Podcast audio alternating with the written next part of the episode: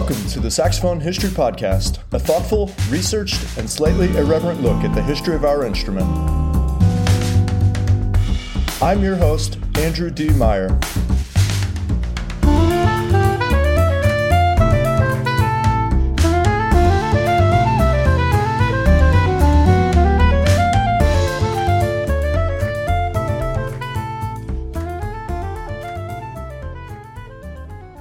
This is just the third episode of the Saxophone History Podcast, and I wanted to do something totally different from the first two episodes. Listeners will know that in the first two episodes, we went through a pretty interesting arc of how the saxophone spread from its invention in Belgium in the middle of the 19th century to the hands of Elise Hall in California only a few decades later via uh, an epic battle of the bands at the Champ de Mars in Paris and some military excursions in Mexico. I want this podcast to look critically at all aspects of our instrument and to tell the stories of players as diverse as Sigurd Rascher and Clarence Clemons with the same sort of gravity. I also don't want to just start in the 19th century and move forward chronologically because by the time we get to the 21st century, uh, it'll be like the 22nd century or beyond. Like, you know, we'll just never make it. so, with that said, we're going to move forward uh, about 100 years or so and talk about David Sanborn. On a personal note, when I first started playing the saxophone, my parents got me a cassette tape of The Best of David Sanborn, probably because it came out in 1994, which was about when I would have started playing.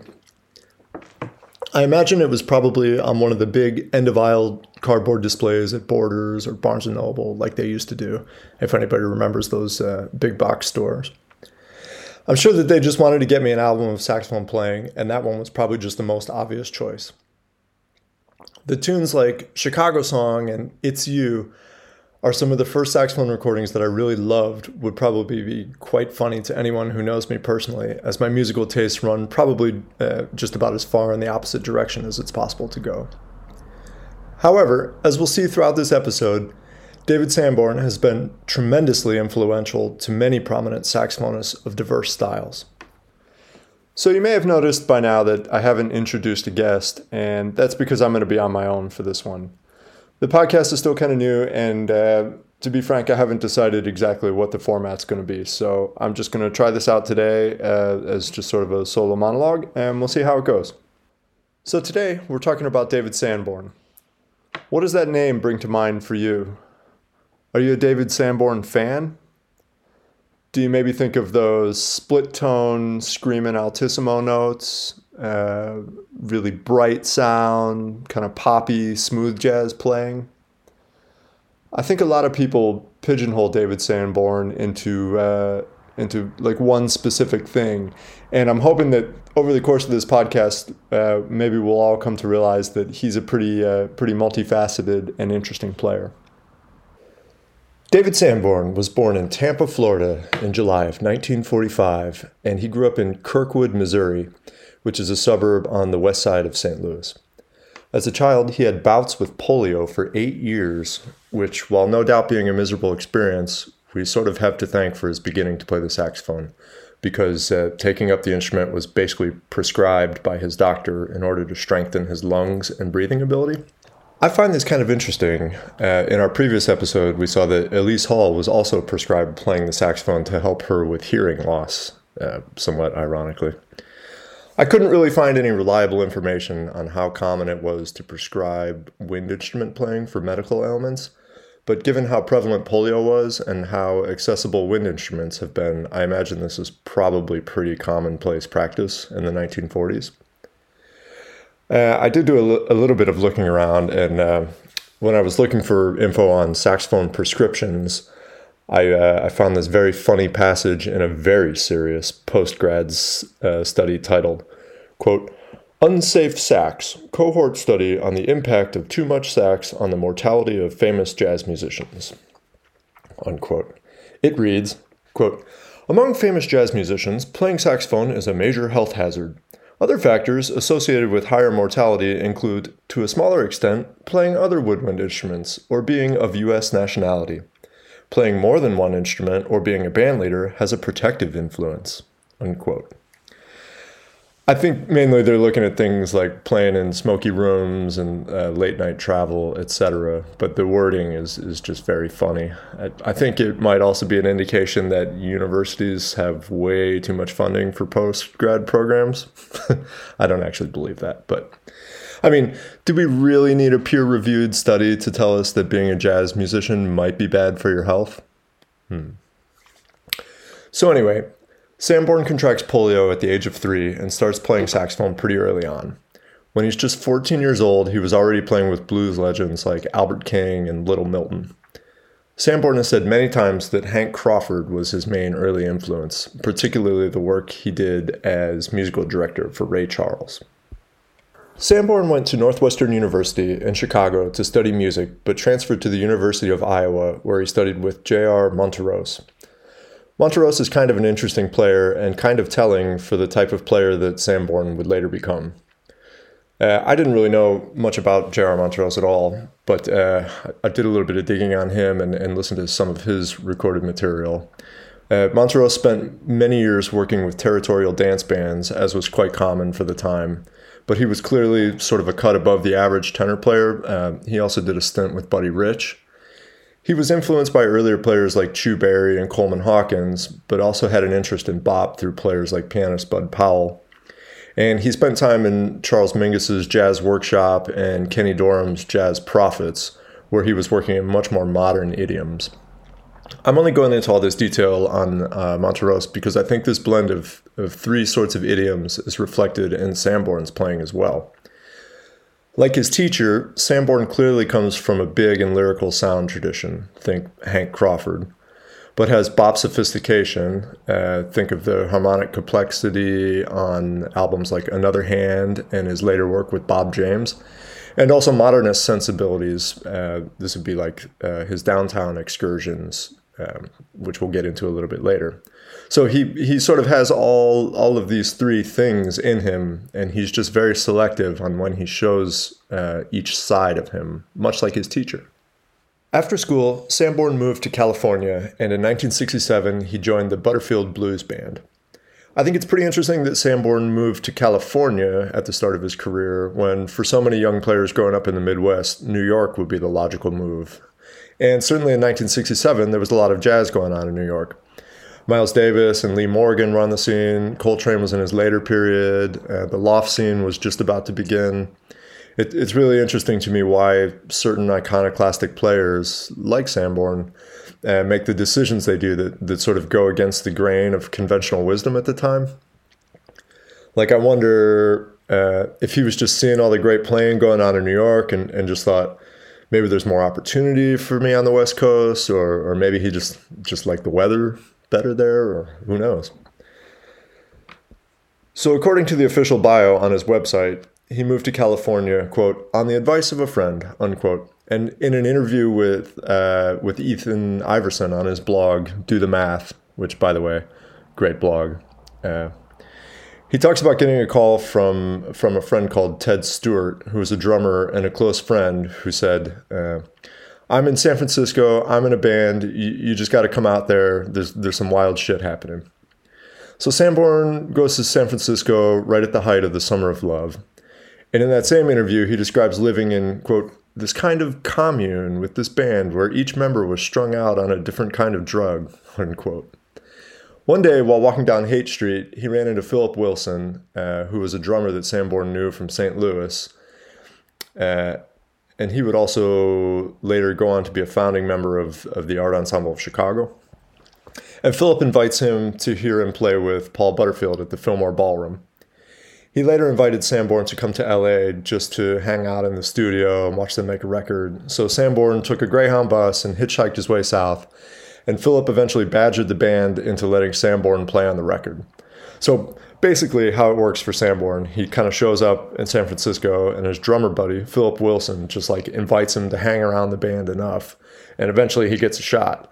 And uh, so apparently this had been going on for a long time between between Wilson and Sanborn. According to Sanborn, Philip Wilson had a long history of taking the, the young saxophonists around to the clubs in St. Louis and getting people to let him sit in. About Wilson, Sanborn said, quote, he opened up St. Louis for me and gave me that economical spirit. Then he got me my first real gig and my entree into making a living as a musician. I can categorically state that my life would have had a very different tack if it hadn't been for Philip Wilson.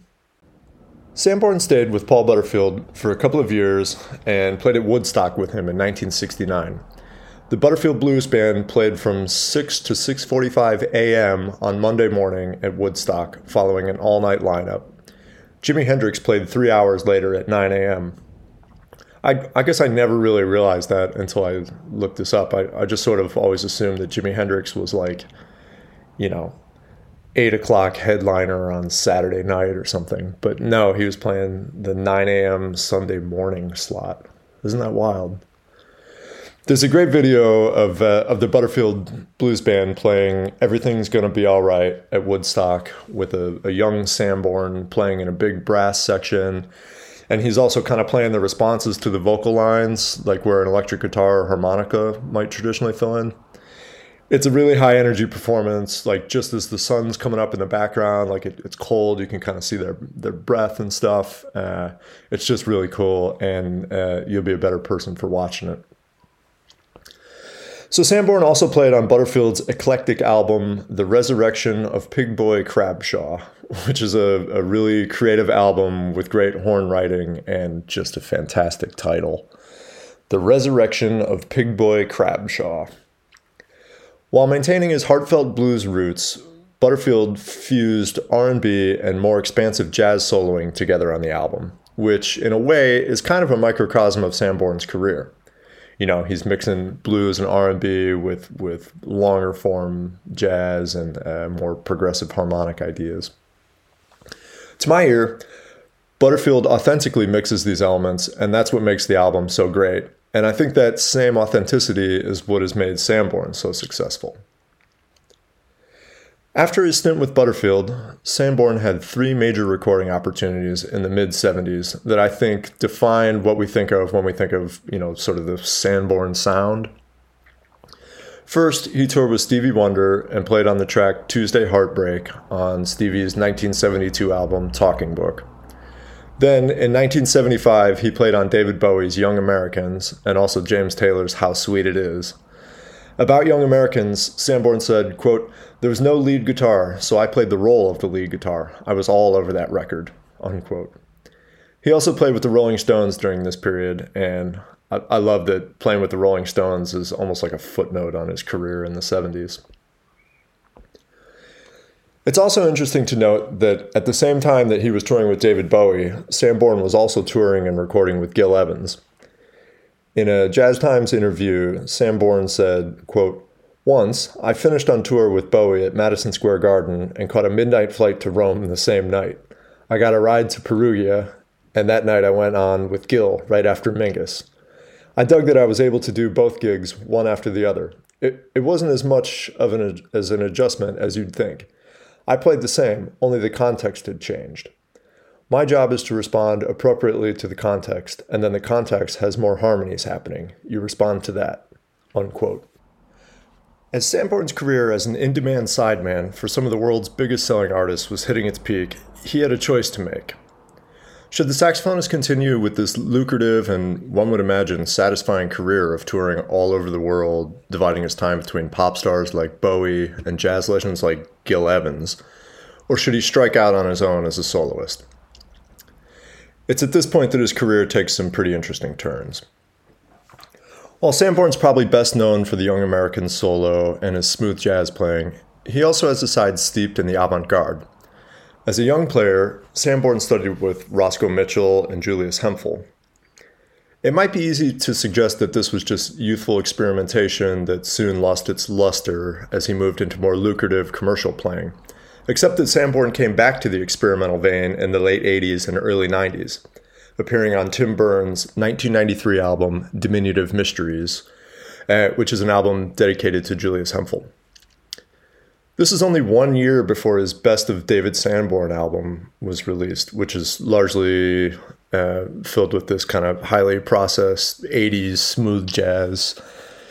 Uh, and I think that, that the timing of these two things coming out together suggests his interest in returning to more experimental playing following a significant output of other highly commercial work. Throughout the 80s, Sanborn had somewhat of a pop slash smooth jazz formula that produced a great deal of commercial success for Warner Brothers. Following the completion of his 1988 album, Close Up, which Sanborn describes as, quote, a little too pop for my taste, unquote, he felt he had reached the logical conclusion of that period of work and was in need of inspiration through a change of scene. This came in the form of the TV show Night Music, which Sanborn was chosen to host alongside Jools Holland. Have you heard of this show? I was totally unaware of it, uh, and it kind of blew my mind uh, finding out about it when when researching this episode. So, Night Music was a novel and eclectic music show that gave a diverse set of musical guests extended time to speak about the roots of their music and explain lyrics and other meanings behind their art. Sanborn played in the house band along with Marcus Miller and Jools Holland as the show played host to guests as diverse as Sun Ra, Sonic Youth, Pere Ubu, Pharoah Sanders, Bootsy Collins, Allen Toussaint, and Sonny Rollins. The show, which ran from 1988 to 1990, was sponsored by Michelob, and it was sort of like a Sunday night musical version of Saturday Night Live. It had, you know, different uh, sort of showcase pieces throughout, and then like jam sessions where everybody would kind of play together, and they had these like uh, kind of like skits uh, in them, like that some of them are funny and some of them are just like, you know, not. But uh, I, I love that that Sanborn wears his uh, his Ray Hyman neck strap. You know, like the one you get with all Selmer saxophones. He wears it like it's a fashion accessory when he's hosting and not playing. Like uh, I think like all like high school band programs used to have like one director who played the saxophone and would like wear their neck strap all day. At least the school I went to had that. So the the show's tagline was quote We've got a vortex of music and love unquote. And for an example of uh, the kind of lineup that the show would typically host, episode 116 has Sanborn trading with Wayne Shorter as Carlos Santana plays rhythm behind them before Lyle Lovett comes on to sing Here I Am. Just before I started recording this episode today, I was watching an episode that was produced by Paul Simon and uh, features several showpieces with Eddie Palmieri's octet and his stuff was so rhythmically complicated and dissonant that I just I couldn't believe that this was basically primetime TV programming that that this was on. I just can't think of anything even remotely that challenging and virtuosic on TV now. Like it, it was just so different. You, you got to go check it out. It, it's incredible.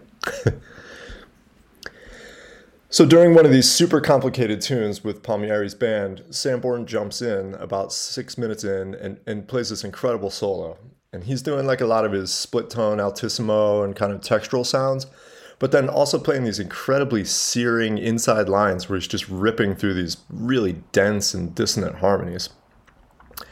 It's a really quirky and fun show. The musicians in the house bands are are just like straight cheesing you know? They're like smiling at each other and dancing and and like loving it. It's like really not about being cool or anything. It's just truly about the music which is I mean, wild. It's just it's just so different from anything that's on TV now, like music programming, where it, everything seems to be about polish and, and slickness and image and, and being cool. And, and this is just like totally the opposite. And there's just such heavy players. It's so wonderful. And then the, these like goofy skits that they throw in every now and then, uh, which is a bit like Saturday Night Live. Uh, and on a side note, on the episode I was watching today, um, Jools Holland interviewing Paul Simon is just insufferable. But uh, I don't know, you should watch it. It's fun. So this radical change in direction seems to have knocked something loose in Sanborn, and he he went further afield looking for fresh directions, which he found in the downtown scene, frequently presided over by saxophonist and outside music impresario John Zorn. Sanborn appeared along with altoists Zorn and Tim Berne at the Knitting Factory playing a program of work by Ornette Coleman.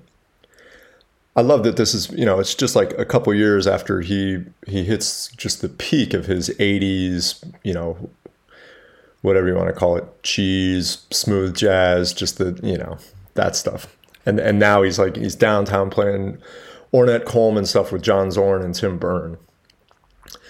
So, this period of experimentation culminated in the recording of Another Hand, which is, to my mind, his most creative and most interesting playing on record. Sidemen for this record include Bill Frisell, Marc Ribot, Joey Baron, and others who are typically found in uh, slightly less commercially viable projects, shall we say.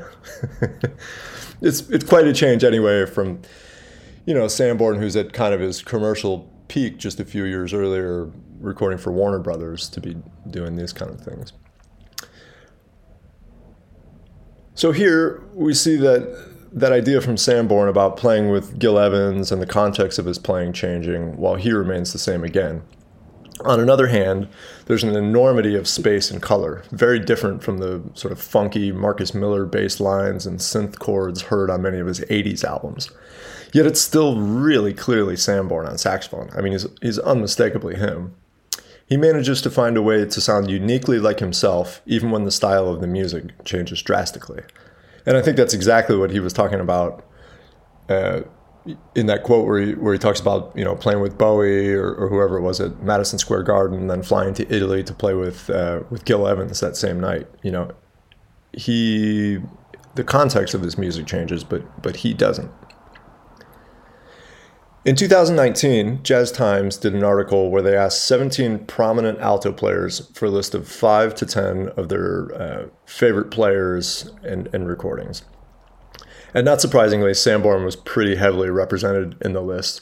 But what I did find a bit surprising was uh, that the more modern players like David Binney, Andrew D'Angelo, and John Irabagon all chose some of Sanborn's most poppy records, like Taking Off and Up Front, as some of their favorites.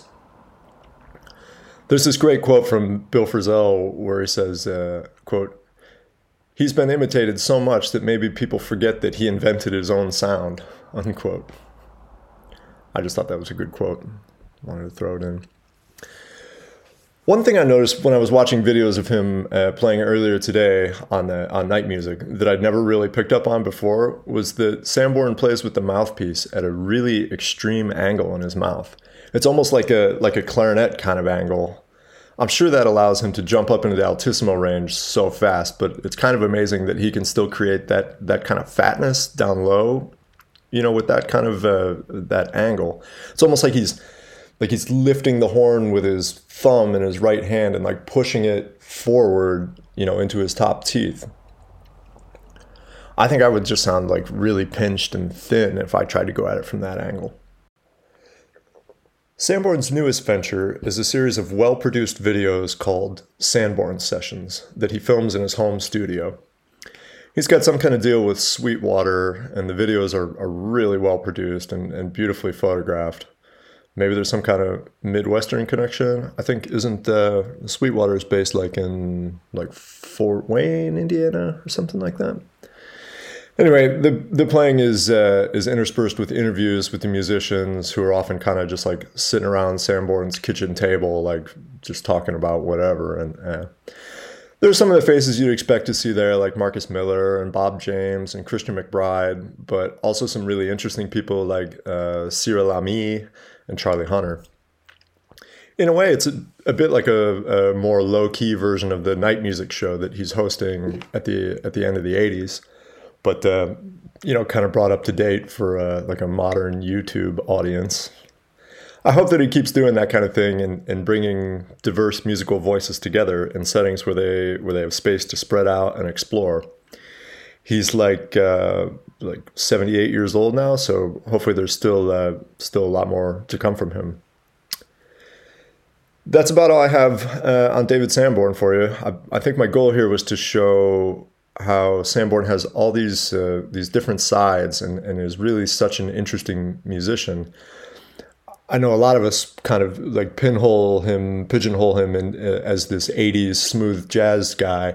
And obviously that was like a huge part of his output and you know however you feel about that stuff that's cool. I, obviously it was it was hugely successful and a lot of people love it. Uh, I, I, certainly like it. It's, it's not you know not my favorite stuff but I just wanted to show that that he he's got all these other things that are that are to me just as equally interesting and uh, I hope this has filled in some some detail and, and color on his life for you. So, uh, some things to check out from this episode are the Butterfield Blues Band at Woodstock. That's on YouTube. Uh, it's just a, you know, take 10 minutes and watch it. You'll love it. Uh, I'd maybe give his album Another Hand a listen if you haven't heard that. I, I just think it's his most creative and, and colorful playing. And uh, yeah, it's just great. And I would definitely watch a few episodes of Night Music. They're all on YouTube. I think there's actually just like a whole uh, playlist, like where they're all on in order, and so you can just like plow through them. They're they're great. It's so wild that that was on TV and that like Michelob was like paying for it. It's incredible. Again, sources and links to videos and tunes that we discussed will be available on my website, andrewdmeyer.com. So thanks a lot for listening, and we'll catch you next time.